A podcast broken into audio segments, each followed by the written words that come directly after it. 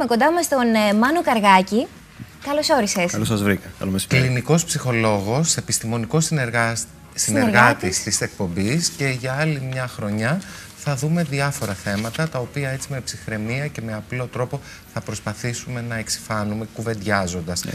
Κατάθλιψη είναι το θέμα και αποφασίσαμε λίγο να κάνουμε focus στο πώς μπορούμε εμείς ε, επειδή είναι πολύ πιθανόν ε, ένας μικρός, μεγάλος, δικός μας άνθρωπος να αντιληφθούμε ότι είναι στο φάσμα της κατάθλιψης, να σταθούμε δίπλα του, να τον ακούσουμε, να τον καταλάβουμε και να τον βοηθήσουμε.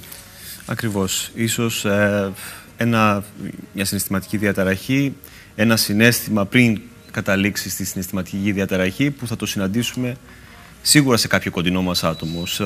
Στο πέρας της ζωής μας, μέχρι το, στην πορεία μας, μέσα στην οικογένεια, στο φιλικό μας περιβάλλον σίγουρα θα βρούμε κάποια άτομα τα οποία για μια τουλάχιστον περίοδο θα αντιμετωπίσουν αυτό το συνέστημα και λίγο παραπάνω έντονα. Αυτό ακριβώς επειδή είτε σε εμάς είτε στους άλλους θα το δούμε, ε, θα το δούμε να επηρεάζει τόσο το άτομο το οποίο είναι αγαπημένο και είναι κοντά μας, όσο και εμάς τους ίδιους, μιας και είναι η φύση της ίδιας ε, της πάθησης, στο να επηρεάζει όχι μόνο το άτομο το οποίο βιώνει αυτή την κατάσταση, αλλά και τον περίγυρο ο οποίος καλείται να αντιμετωπίσει αυτή την κατάσταση και να βοηθήσει. Είναι, μια μιλήσαμε ταυτόχρονα. Πιάσε κόκκινο. Είναι μία, είναι μία όμως ε, ψυχική νόσος η οποία είναι σιωπηλή έτσι, είναι λίγο ύπουλη, αλλά αντιμετωπίζεται πάρα αυτά. Ε, σίγουρα αντιμετωπίζεται. Είναι ε, μια νόσος πολυπαραγωγική. Έτσι ε, έρχεται ύπουλα, γιατί μπορεί να έρθει πολλές φορές είτε από κάποια αντικειμενικά δεδομένα τα οποία προκαλούν θλίψη, αλλά και από διάφορες σωματικές παθήσεις, από διάφορες καταστάσεις, οι οποίες μπορούν να προκαλέσουν το συνέστημα λίγο αργότερα. Έτσι λοιπόν μπορούμε να το, ε, να το συναντήσουμε στη ζωή μας, είτε μετά από μια σειρά στρεσογόνων ή δυσλειτουργικών ε, γεγονότων, αλλά και σε περιόδους, για παράδειγμα, όπου θα αντιληφθούμε μια δυσλειτουργία στο θηροειδή, ε, στις ε, κυρίες την περίοδο ε, μετά τη γέννα, όπου θα συναντήσουμε έτσι, επιλόχια συμπτώματα, σε περιόδους ε, που υπάρχει μια άλλη νόσο σωματική ή ψυχική και στο πλαίσιο της συνοσυρότητα θα συναντήσουμε και το κομμάτι της κατάθλιψης. Πώς δεν λοιπόν, αναγνωρίζουμε την κατάθλιψη; Ε, υπάρχουν μια σειρά από συμπτώματα τα οποία ε, θα προσπαθήσουμε τουλάχιστον να δώσουμε μια εικόνα στα κεντρικά χαρακτηριστικά που προληπτικά μπορούμε να αντιληφθούμε στα δικά μας πρόσωπα. Όταν ένα άτομο ε, συστηματικά το τελευταίο διάστημα, τον τελευταίο ένα με δύο μήνες, για να βάλουμε και ένα χρονικό πλαίσιο, να αντιλαμβανόμαστε προληπτικά αυτά τα συμπτώματα, αρχίζει και αυξάνει την ποσότητα του ύπνου. Δηλαδή, αρχίζει σιγά και αποσύρεται στο κρεβάτι και προσπαθεί να ε, ε, απαρνηθεί, να απομονωθεί από, διάφορες, ε, από διάφορα γεγονότα, όπως είναι η εργασία μας ή όπως είναι οι κοινωνικές μας σχέσεις. Όταν βλέπουμε να πέχει από το φαγητό ή να καταναλώνει παραπάνω ποσότητες σε, σε μια προσπάθεια να πνίξει ή να ε, καταστήλει συναισθήματα. Όταν θα δούμε να αποσύρεται από κοινωνικές του σχέσεις, όπως ε, αναφέρατε και πιο πριν, ε, ή να μειώνει τη λειτουργικότητά του στο εργασιακό του πλαίσιο, όταν κυρίως η ρητορική του είναι αρνητική, δυσίωνη προς το μέλλον, χωρίς να βρίσκουμε κάποιο ιδιαίτερο νόημα, εκεί μπορούμε να αντιληφθούμε ότι έρχονται, έχουν έρθει, έχουν πατήσει τα πρώτα συμπτώματα της κατάθλιψης. Άρα εκεί καλούμαστε και ατομικά αλλά και σαν πλαίσιο να προσπαθήσουμε να το διαχειριστούμε για να μην έχουμε επέκταση αυτού του συναισθήματος. Διαταραχές στον ύπνο, αϊπνίες. Ε, Υπερυπνίε κατά κύριο λόγο. Ε, άσχημο συνέστημα. Όλα αυτά α, είναι μέσα σε αυτό το φάσμα. Ακριβώς, ακριβώς. Ε, μας είπες λίγο πριν ότι είναι ένα τοξικό συνέστημα, επηρεάζει τον περίγυρο, το έτερον μας ήμιση, τα παιδιά μας, το σύντροφό μας. Α, το άτομο που έχει κατάθλιψη ναι. το παραδέχεται, το καταλαβαίνει ή είναι πιο εύκολο να το αντιληφθεί ένας τρίτος παρατηρητής, η γυναίκα μας, τα παιδιά μας, οι φίλοι μας. Δυστυχώς όταν το άτομο αντιλαμβάνεται το στοιχείο της κατάθλιψης, έτσι, τα, τα έντονα συμπτώματα της κατάθλιψης, πλέον έχει μειωθεί και η δυναμική του, άρα δυσκολεύεται τουλάχιστον να το αντιμετωπίσει. Μπορεί να το αντιλαμβάνεται ότι κάτι δυσλειτουργικό συμβαίνει στη ζωή μου, αλλά δυσκολευόμαστε να το αντιμετωπίσουμε είναι πολύ πιο πιθανό ένα δικό μας άτομο να το αντιληφθεί πιο έντονα και να αρχίσει να επισημαίνει τα στοιχεία αυτά και να ξεκινήσει η βοήθεια συνήθως από το υποστηρικτικό περιβάλλον και όχι τόσο από το ίδιο το άτομο. Γιατί όταν βιώνουμε τα στοιχεία της κατάληψη, πλέον η παραγωγικότητά μας έχει πέσει σε τέτοιο βαθμό που δεν έχουμε πολλές φορές τη δύναμη, χωρίς συμμάχους, χωρίς κάποιες συμμαχίες, να αντιμετωπίσουμε αυτόν τον ε, εχθρό. Έτσι λοιπόν, το άτομο συνήθως που είναι πιο κοντά μας, οι άτομα τα οποία μας βλέπουν κατά περιόδους και έχουν, έχουμε μια συναισθηματική επαφή, θα είναι αυτά που θα αντιληφθούν πρώτα και ξεκάθαρα ότι κάτι δυσλειτουργικό συμβαίνει στη ζωή του ατόμου. Το λέμε χήμα, μάλλον δεν σε βλέπω καλά, μάλλον έχεις κατάθλιψη, ή το φέρνεις με τρόπο, πώς προσπαθείς να τον κάνεις, να δεχτεί αρχικά ότι κάτι δεν πάει καλά και σαν δεύτερο βήμα να τον πεις να ζητήσει βοήθεια από ειδικό. Πάντα χρυσός κανόνας σε θέματα που έχουν να κάνουν ε, με τον ψυχισμό μας είναι το, το στοιχείο της ειλικρίνειας στην επικοινωνία. Δηλαδή, πάντα θα επικοινωνήσουμε ειλικρινά αυτό το οποίο βλέπουμε στον ε, φίλο, στο γνωστό, στο συγγενή μας. Ε, υπάρχουν μια σειρά από βηματισμοί που είναι καλό να έχουμε υπόψη μας όταν ε, θα προσεγγίσουμε ένα άτομο και στην προσπάθειά μας να το βοηθήσουμε να αντιμετωπίσει αυτή την κατάσταση. Το κεντρικό χαρακτηριστικό είναι πρώτα απ' όλα η πληροφόρηση.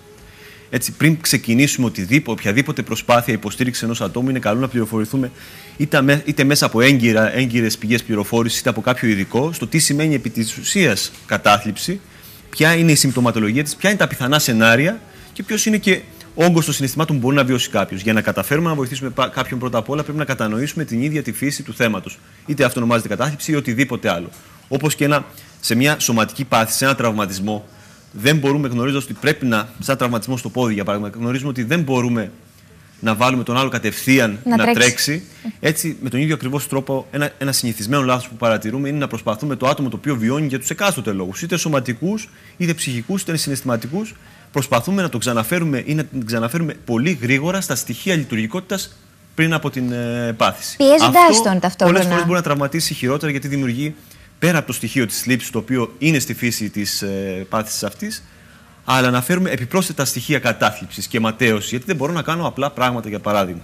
Έτσι λοιπόν, επικοινωνούμε ε, με ευθύτητα στο άτομο ότι αυτό παρατηρούμε, ενημερωνόμαστε σε ένα πρώτο βαθμό το τι σημαίνει ε, γενικά όλο αυτό, αλλά υπάρχουν και στοιχεία ατομικά τα οποία κάνουν, ε, καθορίζουν τη μοναδικότητα της κατάθλιψης σε κάθε άτομο.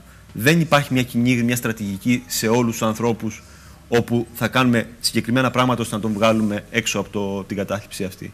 Δεν μπορούμε να κινηθούμε το ίδιο με ένα άτομο το οποίο ήταν εσωστρεφές διαχρονικά στο τι είναι αυτό το οποίο θα το αποφορτήσει και θα του μειώσει τη θλίψη με ένα άτομο το οποίο είχε στοιχεία εξωστρέφεια και πάντα είχε μια κοινωνικότητα. Σίγουρα όμως δεν πρέπει εμείς να πέσουμε με την περίπτωση που βλέπουμε του ανθρώπου μας και πρέπει να δείχνουμε ότι είμαστε διαρκώς χαρούμενοι, αισιόδοξοι. Ε, Ενστικτοδός τουλάχιστον εγώ αυτό θα έκανα, έτσι δεν είναι; Ε, σίγουρα τα άτομα που βρίσκονται στον περίγυρο του ατόμου αυτού θα φορτιστούν εξαιρετικά.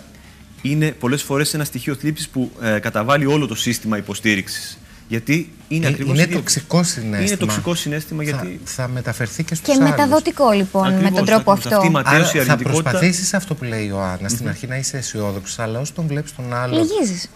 ναι, κάποια στιγμή και εκνευρισμός και εντάσεις και φωνές. Είναι σαν, σαν δίνη που σε απορροφά. Εκεί λοιπόν θέλω να σταθούμε, γιατί εμείς που πλαισιώνουμε το εκάστοτε άτομο ε, που πάσχει από κατάθλιψη, πρέπει να είμαστε πιο δυνατοί, σωστά; Ακριβώς. Ε, αρκετά δυνατοί και αρκετά υπομονετικοί γιατί δεν είναι κάτι το οποίο θα φύγει από τη μέρα, μία μέρα στην άλλη. Θα φύγει και θα φύγει σταδιακά και πάντα με συγκεκριμένη υποστήριξη.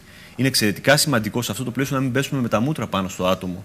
Να πνίξουμε και εκείνο με τα συναισθήματά μας, αλλά να ματαιωθούμε και εμείς οι ίδιοι και να αναπτύξουμε και εμείς αντίστοιχα συναισθήματα, μιας και είναι αρκετά κοινό να παρατηρούμε άτομα τα οποία υποστηρίζουν ένα άτομο το οποίο βιώνει κατάθλιψη, να πέφτουν και οι ίδιοι στα ίδια καταθλιπτικά συμπτώματα.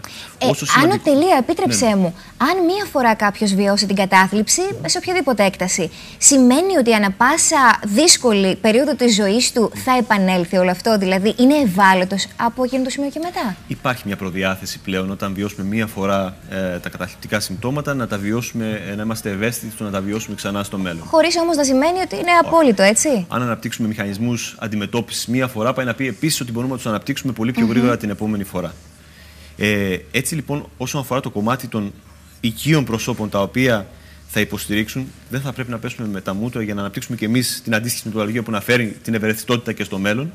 Αλλά επίσης θα πρέπει να αναπτύξουμε και τους δικούς μας μηχανισμούς αποφόρτησης δεν μπορούμε να σταματήσουμε τα πάντα και να πέσουμε πάνω σε αυτό το πρόσωπο, γιατί πιο πιθανό είναι να πέσουμε σε αυτή τη δίνη που αναφέρατε. Είναι σημαντικό και να αποδοχθούμε τη δυναμική της κατάστασης ώστε να διαχειριστούμε την υπομονή μας και τον εκνευρισμό μας χωρίς να κατηγορούμε ούτε το άτομο ούτε τους εαυτούς μας. Είναι η φύση της πάθησης συγκεκριμένης που φέρνει αυτή την καθυστέρηση στην αντιμετώπιση. Αλλά είναι σημαντικό να ακολουθήσουμε και κεντρικούς και να συνεχίσουμε να ακολουθούμε κεντρικούς άξονες της ζωής μας. Όπως είναι η αποφόρτησή μας, η δουλειά μας και άλλα τέτοια χαρακτηριστικά. Γυμναζόμαστε, περπατάμε, πάμε βόλτες. Δεν κάνουμε focus μόνο κάποιους είναι Συνεχίζουμε τη ζωή μας και παράλληλα υποστηρίζουμε το άτομο το οποίο είναι Ωραία. δίπλα μας. Και όταν, όταν μιλάμε στο δικό μας άνθρωπο, τι φροντίζουμε να του λέμε; Είμαστε κατάλληλοι; Οι λέξεις που χρησιμοποιούμε πολλές φορές, ανεξάρτητα από το τι πρόθεση έχουμε, πολλές φορές μπορεί να πληγώσουν τον άνθρωπο, το δέκτη. Εμείς πώς ξέρουμε ότι θα πούμε τα σωστά λόγια τη σωστή στιγμή; Πρώτα απ' όλα, κάτι που θα μπορούσαμε να συμβουλεύσουμε άμεσα είναι ότι δεν, υπάρχει, δεν υπάρχουν πάντα στο λόγια. Υπάρχει καλή πρόθεση και η διάθεση να είμαστε δίπλα σε αυτό το άτομο, το οποίο πολλές φορές έχει ανάγκη να ακούσει και να δει επί την πράξη ότι είναι δίπλα, χωρίς να, είμαστε δίπλα χωρίς να απαιτούμε πράγματα από εκείνον ή από εκείνη. Έτσι λοιπόν πολύ σημαντικό είναι να δείχνουμε και λεκτικά και έμπρακτα ότι είμαστε παράλληλα σε αυτή την προσπάθεια, ότι ενισχύουμε τα χαρακτηριστικά αυτά τα οποία μπορεί εκείνο να φέρει σε πέρας και όχι αυτά τα οποία έχουμε εμείς στο μυαλό μας ότι πρέπει να καταφέρει για να φύγει από την κατάθλιψη. Εκμεταλλευόμαστε τις μέρες εκείνες τις λίγο πιο χαλαρές, τις λίγο πιο ευχάριστες, ώστε να ενισχύσουμε χαρακτηριστικά παρά να πιέζουμε τις υπόλοιπες μέρες με το κάνε, πρέπει, μπορείς σε καταστάσεις που αν ήμασταν σε εκείνη τη θέση αντιλαμβανόμασταν ότι στο πίσω του μέρους του μυαλού γνωρίζουμε ότι μπορούμε, αλλά είναι εξαιρετικά δύσκολο. Θέλω να σε ρωτήσω αν ενημερώνουμε το υπόλοιπο οικογενειακό περιβάλλον ότι το συγκεκριμένο άτομο αντιμετωπίζει κάποιο πρόβλημα, αν τα παιδιά μας, ας πούμε, για παράδειγμα, πρέπει να ξέρουν, οι γονείς, οι φίλοι, ε, για να έχουν μια υποστηρικτική συμπεριφορά. Δεν στιγματίζεται όμως με αυτόν τον τρόπο; Ε, κοιτάξτε, πολλές φορές στιγματιζόμαστε από το πώς μεταφέρουμε και το ίδιο το χαρακτηριστικό. Δηλαδή αυτό που θα μπορούσαμε να προτείνουμε στα κοντινά αγαπημένα πρόσωπα να γνωρίζουν την ίδια τη φύση της κατάθλιψης και ακριβώς και τι σημαίνει και ακριβώς σε ποιο βαθμό το βιώνει το δικό μας άτομο. Στο ευρύτερο περιβάλλον τώρα, μιας και ε, ίσως να μην γνωρίζουν, ίσως να μην έχουμε τη δυνατότητα να μεταφέρουμε τα μηνύματα αυτά τα οποία είναι τα ορθά για να καταλάβουμε και πού αποστιγματοποιείται το ίδιο το χαρακτηριστικό, κάτι που θεραπεύεται, δεν μπορεί να είναι στίγμα, να περιέχει στίγμα. Κάτι που αλλάζει, κάτι που υπάρχει ε, στην καθημερινότητά μας σε ισχυρό ποσοστό, δεν μπορεί να αποτελεί κάτι το ε, κατακριτέο. Έτσι λοιπόν μπορούμε τουλάχιστον να μεταφέρουμε επικοινωνιακά ότι αυτή την περίοδο τουλάχιστον δεν μπορούμε να περιμένουν, δεν μπορούν να περιμένουν τα ίδια χαρακτηριστικά από το άτομο. Προστατεύοντας λοιπόν το άτομο επικοινωνώντας τα ίδια του τα χαρακτηριστικά, γιατί αυτό είναι αυτή τη χρονική περίοδο. Δεν θα είναι κάτι διαφορετικό. Δεν είναι το άτομο το οποίο είχαμε πριν δύο χρόνια. Είναι η ίδια προσωπικότητα, ο ίδιος χαρακτήρας, απλώς περνώντας μια συγκεκριμένη περίοδο δυσλειτουργία. Που με τη σωστή υποστήριξη θα περάσει ξανά στο επίπεδο της λειτουργικότητας όπως και πριν. Επικοινωνούμε λοιπόν στον κοντινό περίγυρο, ώστε να γνωρίζουμε και να γνωρίζουν και εκείνοι το τι θα απαιτήσουν. Επικοινωνούμε στο ευρύτερο πλαίσιο που νιώθουμε ότι χρειάζεται να υπάρχει κάποια επικοινωνία με χαρακτηριστικά που εξηγούν την ε, λειτουργικότητα του ατόμου και παραμένουμε στο κομμάτι της υποστήριξης. Ωραία. Και στον εργασιακό χώρο τι κάνουμε, Πώς τους εξηγούμε ότι κάτι μας συμβαίνει τόσο σοβαρό; Ε, πλέον, ε, επειδή το κομμάτι της ε, κατάθλιψης είναι κάτι το οποίο έγκυται στο θέμα της ψυχικής υγείας. Ε, σε ένα υγιές τουλάχιστον εργασιακό πλαίσιο θα πρέπει να υπάρξει κατανόηση. Έτσι και πλέον σε συνεργασία και με τον ψυχίατρο, ο οποίος ε, μπορεί να πιθανόν να παρακολουθεί σε φαρμακοθεραπευτικό πλαίσιο τον ασθενή, να υπάρχει κάποια γνωμάτευση στην οποία μπορούμε να ζητήσουμε κάποια συγκεκριμένη άδεια, αν χρειαστεί βέβαια, έτσι. Ναι, γιατί το λέω στην περίπτωση αυτή που κάποιος χάσει και τη δουλειά του, μην μπορώντας να αντεπεξέλθει στις ε, υποχρεώσεις και τις δεσμεύσεις, τότε τα χάνει όλα, έτσι. Τα... Φαντάσου πόσο κενός θα αισθανθεί. Ναι. Ε, επειδή όμως σε αυτό το πλαίσιο θα πρέπει να υποστηρίξουμε πρώτα το κομμάτι που λέμε υγεία. Έτσι. Ναι. Ε, αν ένα, ένα πλαίσιο δεν έχει την ε, στοιχειώδη ευαισθησία. Ε, ευαισθησία να αντιληφθεί ότι μια, υπάρχει μια νόσος ε, ε, ε, βεβαιωμένη και από κάποιο πλαίσιο ιατρικό ε, τότε μιλάμε για ένα πλαίσιο το οποίο θα λειτουργεί έτσι κι αλλιώς στην πορεία των χρόνων και ίσως να είναι και μια καλή ευκαιρία να ξεκαθαρίσουν και κάποια πράγματα. Αν προσπαθήσουμε να το δούμε στην γενικότερη, ναι. γενικότερη του μορφή. Μάνο Καργάκη, μας είπες ότι για να περάσει ένα άτομο που είναι στο φάσμα της κατάθλιψης όλη, όλη αυτή τη δυσκολία χρειάζεται βοήθεια. ε, αν τώρα εμείς υπογραμμίζουμε, λέμε στον άνθρωπό μας ότι δεν σε βλέπω καλά, δεν είσαι καλά, το βλέπεις και μόνος σου, δεν λειτουργείς καλά. Και αυτός αρνείται να πάει σε ένα ειδικό. Τι κάνουμε, το βουντάμε από το αυτή με το ζόρι, να τον πάμε στον ψυχολόγο, του κλείνουμε εμείς το ραντεβού; Ε, γενικότερα όταν υπάρχει άρνηση στη συνάντηση με κάποιον ειδικό ψυχικής υγείας, μετά από μία-δύο συναντήσεις θα έχουμε πάυση της ε, συνεργασίας. Ε, ε, γι' αυτό αυτό που μπορούμε να κάνουμε εκεί, τουλάχιστον την πρώτη περίοδο που επικοινωνούμε την ανάγκη για υποστήριξη, είναι να λάβουμε εμείς οι ίδιοι, σαν υποστηρικτικό πλαίσιο συμβουλευτική από κάποιον ειδικό, ο οποίος θα μας βοηθήσει να καθορίσουμε μια πορεία υποστήριξης. Πάμε εμείς στον ψυχολόγο. Ακριβώς. Το υποστηρικτικό πλαίσιο. Γιατί πολλές φορές το χρειάζεται και στο πλαίσιο της αποφόρτιση και της γνώσης και της διαχείρισης. Σε αυτά τα τρία επίπεδα συνήθως δουλεύει το υποστηρικτικό πλαίσιο στη συνάντηση με ένα ψυχολόγο ή με κάποιον άλλο ειδικό ψυχικής υγείας. Από εκεί και πέρα, αυτό που μπορούμε να πούμε είναι ότι στην πορεία του φόρτου, όταν είμαστε σταθεροί, ειλικρινείς και εξηγούμε ξεκάθαρα το λόγο που θέμε να επισκεφθεί, έστω για κάποια συνάντηση συνορμία κάποιο ψυχολόγο, στην πορεία αυτών των μηνών είναι πολύ πιθανό να επισκεφθεί και ο ίδιος ή η ίδια τον ειδικό και εκεί πλέον να μπουν ισχυρές βάσεις για να αποθεραπευτεί πλήρως, αναλόγως και την αιτιακή βάση της κατάθλιψης. Αναρωτιέμαι, τις περισσότερες φορές που κάποιος ε, βιώνει την κατάθλιψη, ε, το, το αποδέχεται εύκολα; Δηλαδή, περνάει ποια στάδια είναι; Το συνειδητοποιώ σιγά σιγά και πόσο, πόσο δυναμικός πρέπει να είναι ο χαρακτήρας του και να υπάρχει και διάβγεια έτσι στο πνεύμα του για να αντιληφθεί ότι κάτι δεν πάει καλά μόνος του. Ας αφήσουμε το πλαίσιο του υποστηρικτικό και το άμεσο του άμεσου περιβάλλοντος. Εμείς οι ίδιοι όταν βιώνουμε την κατάθλιψη, Πώς το συνειδητοποιούμε, Γιατί εύκολα λέμε, Ω, θα πάθω κατάθλιψη. Ενώ ότι ναι. χρησιμοποιείται ευρέως με έναν τρόπο πιο έτσι. Ε, εκλαϊκευμένο, που δεν αποτυπώνει ακριβώς την κατάσταση. Υπάρχουν δύο περιπτώσεις. Ε, είτε απότομα άμεσα μετά από κάποια ορμονολογική αλλαγή να βιώσουμε έντονα συναισθήματα κατάθλιψης, αλλά να μην είμαστε προετοιμασμένοι. Πολύ συχνό, ε, όπως σας είπα, σε περιόδους μετά τη γέννα, ε, σε κάποια δυσλειτουργία του θηροειδή, σε κάποιο άλλο πρόβλημα υγείας, σε κάποιο αυτοάνωσο νόσημα που ε, εμπεριέχει και το στοιχείο της κατάθλιψη, όπου απότομα θα βιώσουμε στοιχεία τέτοια, άρα δεν θα είμαστε προετοιμασμένοι. Σε ένα χωρισμό. Σε ένα χωρισμό, έτσι. Στην πιθανή απόλυση mm-hmm. που ελκύει ο άνθρωπος. Ακριβώς σε απότομα και τραυματικά γεγονότα, είτε ψυχικά είτε σωματικά.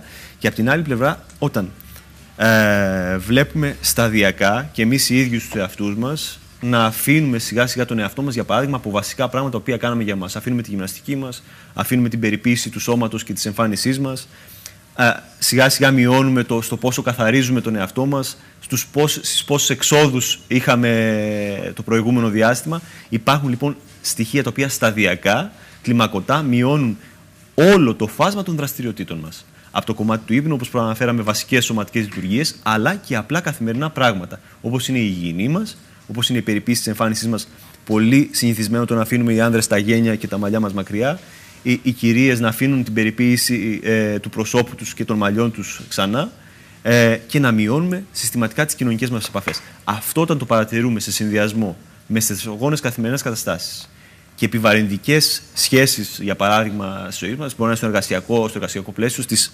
άμεσες και οικίες σχέσεις μας, όταν παρατηρούμε αυτά τα δύο στοιχεία σταδιακά, μέσα σε ένα πλαίσιο δύο-τριών μηνών, εκεί αντιλαμβανόμαστε ότι πορευόμαστε προς στοιχεία κατάθλιψης. Δεν είναι πάντα απαραίτητο ότι θα καταλήξουμε σε κάποια καταθλιπτική διαταραχή, για να το γνωρίζουμε και αυτό, αλλά δεν χρειάζεται καν να μπούμε στην διαδικασία, αφού αντιλαμβανόμαστε κάποια στοιχεία, να ταλαιπωρηθούμε, γιατί είναι όντως μία δίνη, η οποία μπορεί να βγει ο κόσμος από αυτή. Αυτό πρέπει να το γνωρίζουν και οι άνθρωποι που υποστηρίζουν το άτομο και το ίδιο το άτομο, αλλά χρειάζεται προσπάθεια. Να ρωτήσω κάτι. Στα πλαίσια αυτής της δίνης, ναι. για να μην σε ρουφήξει κάτω, ένα ζευγάρι, αν συνεργαστεί και το αντιμετωπίσει με τη βοήθεια ενός ειδικού, θα βγει ίσως νικητές. Και ίσως οι σχέσεις να είναι και καλύτερα παγιωμένες και πιο δεμένοι. Αν αφαιθούν σε θυμούς, σε νεύρα, σε αλληλοκατηγορίες ε, και σε μια κατάσταση ανεξέλεκτη, μπορεί να διαλυθεί και η σχέση και ο γάμος; Ακριβώς. Θα βυθιστούμε ακόμα πιο πολύ. Η κατάθλιψη, όπως και οποιοδήποτε άλλο ψυχικό σύμπτωμα, προσπαθεί να μας δείξει κάτι για τη ζωή μας. Αν δεν είναι κάτι το παθολογικό, αν δεν είναι κάτι το σωματικό, για να το ξεχωρίζουμε πάντα. Αν το αντιληφθούμε έτσι και πέρα από την αντιμετώπιση των ίδιων των συμπτωμάτων, ψάξουμε και δούμε τι τελικά προκάλεσε τα στοιχεία της θλίψης, είναι μια ευκαιρία και στο πλαίσιο της αυτογνωσίας, αλλά και στο να αντιμετωπίσουμε πράγματα που τελικά μας οδήγησαν εκεί. Μπορούμε να δούμε ε, στοιχεία και τα συμπτώματα που παρατηρήσαμε πριν από λίγο, σαν στοιχεία τόσο για το άτομο, όσο και για τις σχέσεις μας ακόμα, γιατί μιλάμε και για το το πλαίσιο της υποστήριξης, τα οποία δυσλειτουργούσαν. Δεν μπορούμε να φτάσουμε ξαφνικά αν δεν υπάρχει κάτι σωματικό σε ένα τέτοιο θέμα. Ακόμα και το πόσο λίγη σημασία δώσαμε σε σωματικά θέματα δείχνει κάτι για το πόσο σεβόμαστε τον εαυτό μας ή τις σχέσεις μας. Έχει ηλικία η κατάθλιψη. Δεν έχει ηλικία η κατάθλιψη. Μπορούμε να τη συναντήσουμε από τα παιδικά χρόνια μέχρι και ε, τα βαθιά γεράματα. Χρώμα και φίλο. Ε, θα συναντήσουμε πολύ περισσότερο ε, στο, στο γυναικείο πληθυσμό ε, καταθλιπτικά συμπτώματα. Θα συναντήσουμε όμως πιο οξύ ε, καταθλιπτικά συμπτώματα στους άνδρες, μέχρι και το Αυτό αποτυπώνεται και στους δείκτε αυτοκτονικότητας. Ε, Στις γυναίκες μπορούμε να έχουμε πολύ περισσότερα ε, μεγαλύτερα ποσοστά κατάθλιψης. Στους άνδρες μπορεί να φαίνονται μικρότερα τα ποσοστά, αλλά να έχουμε μεγαλύτερο αριθμό ε, αυτοκτονικών. Στην, ε, στην εποχή μας είναι αυξανόμενα, κλιμακωτά αυξανόμενα τα, τα κρούσματα, ας πούμε, τα, τα περιστατικά της κατάθλιψης, τα νούμερα, τι μας δείχνουν οι δείκτες εννοώ. Ε, κοιτάξτε να δείτε, επειδή επηρεάζεται πάντα από κοινωνικά στοιχεία, όπως ε, παρατηρούμε και την τελευταία 7 ετία, δείκτες όπως ε, η αύξηση της ανεργίας ή η μείωση του οικογενειακού εισοδήματος πάντα ε, αναλογούν ποσοστιαία σε δείκτες όπως είναι η κατάθλιψη και το άγχος. Επομένως μπορούμε να πούμε σε αυτό το πλαίσιο, με αυτή τη λογική, ότι ναι, όσο μειώνονται ποιοτικά χαρακτηριστικά και μέχρι να συνηθίσουμε αυτά τα νέα ποιοτικά χαρακτηριστικά, παρατηρούμε και αύξηση όλων των δικτών ψυχοπαθολογίας, όχι μόνο της κατάθλιψης. Ερώτηση από το κοινό μας που παρακολουθεί με ενδιαφέρον αυτή την κουβέντα. Αν τα καιρικά φαινόμενα και ο κακός καιρός, ο μουντός καιρός, επηρεάζει τη διάθεσή μας φαντάζομαι σίγουρα, αλλά μπορεί να ευθύνεται στο να βουλιάξουμε στην κατάθλιψη; Θα παρατηρήσουμε ότι ενισχύονται στοιχεία θλίψης, αυτό μπορούμε να το πούμε ξεκάθαρα τους χειμερινούς μήνες ή τους έντονους καλοκαιρινούς, για παράδειγμα τον Αύγουστο και στην είσοδο του χειμώνα, θα παρατηρήσουμε αύξηση των δικτών θλίψης, των συμπτωμάτων θλίψης. Όχι όμως ότι υπάρχει μια άμεση σύνδεση του καιρού, τουλάχιστον ε, εδώ πέρα στο νησί μας, έτσι στον ελλαδικό χώρο, ε, μια άμεση σύνδεση με την καταθλιπτική διαταραχή, για παράδειγμα, και το βάθος τη κατάθλιψης. Στις είναι... βόρειες χώρες, πάντως, που είναι αυτή η παρα... παρατεταμένη νύχτα 6 μηνών, που δεν έχει λιγοφάνεια ποτέ, εκτός από πολύτιμες βιταμίνες, τους δίνει και αντικαταθλιπτικά.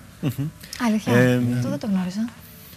Ε, ήξερα, συγγνώμη, ναι. ήξερα ότι γενικά αλλάζει η στάση ζωής, ότι είναι πιο, πιο πλωσιρή, πιο αυστηρή, πιο σοβαρή, αλλά δεν, πιο, λιγότερο εξωστρεφής, εν πάση περιπτώσει. Mm -hmm. Αλλά αυτό δεν το ήξερα.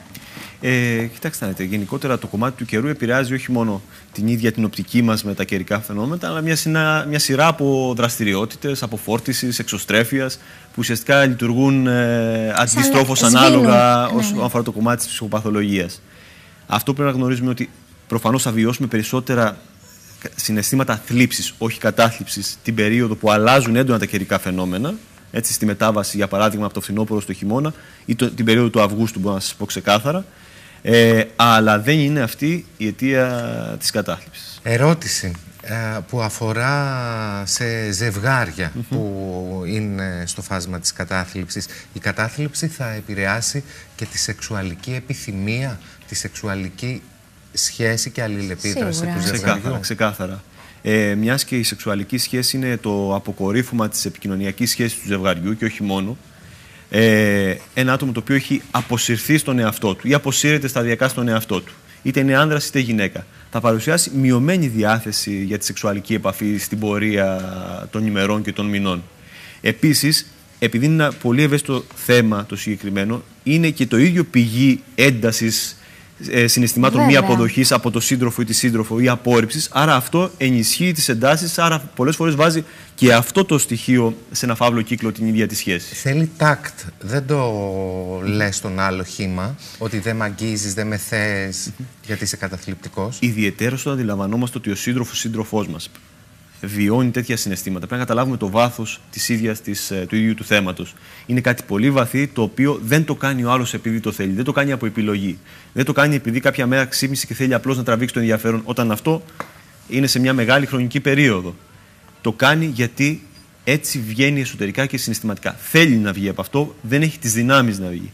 Όταν εμείς συνεχίζουμε τις απαιτήσεις που είχαμε πριν από τη συγκεκριμένη περίοδο πάνω στο άτομο αυτό, αυτό που μπορούμε να κάνουμε είναι να δημιουργούμε συναισθήματα ματέωσης και να βάζουμε όχι μόνο εκείνον ή εκείνη, αλλά και τους εαυτούς μας μέσα ξανά σε αυτό το φαύλο κύκλο της αρνητικότητας. Σε άτομα λοιπόν που συναντούμε και αντιλαμβανόμαστε ότι η σύζυγό μα ή ο σύντροφός μας βιώνει όχι μόνο θλιψη αλλά και άλλα συναισθήματα και αυτό μειώνει τη σεξουαλική επιθυμία, θα πρέπει να το βιώσουμε λιγάκι σαν όχι μία απόρριψη όσον αφορά το πρόσωπό μας, όταν αντιλαμβανόμαστε τα συγκεκριμένα συμπτώματα, αλλά σαν ένα επιπρόσθετο στοιχείο ανάγκης βοήθειας και για εκείνον και για εμάς αν αυτός ή αυτή δεν θέλει ακόμα να λάβει υποστήριξη από κάποιο ειδικό. Κρατώντας όμως ότι όλα αντιμετωπίζονται και αν τα περάσουμε μαζί θα βγούμε πιο δεμένοι, πιο ισχυροί και πολύ πιθανόν πιο αγαπημένοι, ας κλείσουμε αισιόδοξα Ακριβώς, αυτή ακριβώς. την παρένθεση που ανοίξαμε για να κάνουμε μια ουσιαστική κουβέντα που ίσως ξεμπλοκάρει ή βοηθήσει φίλους που μας παρακολουθούν από το σπίτι. Μάνο Καρκάκη, σε ευχαριστούμε πάρα Εγώ σας πολύ. ευχαριστώ Για άλλη πολύ. μια φορά.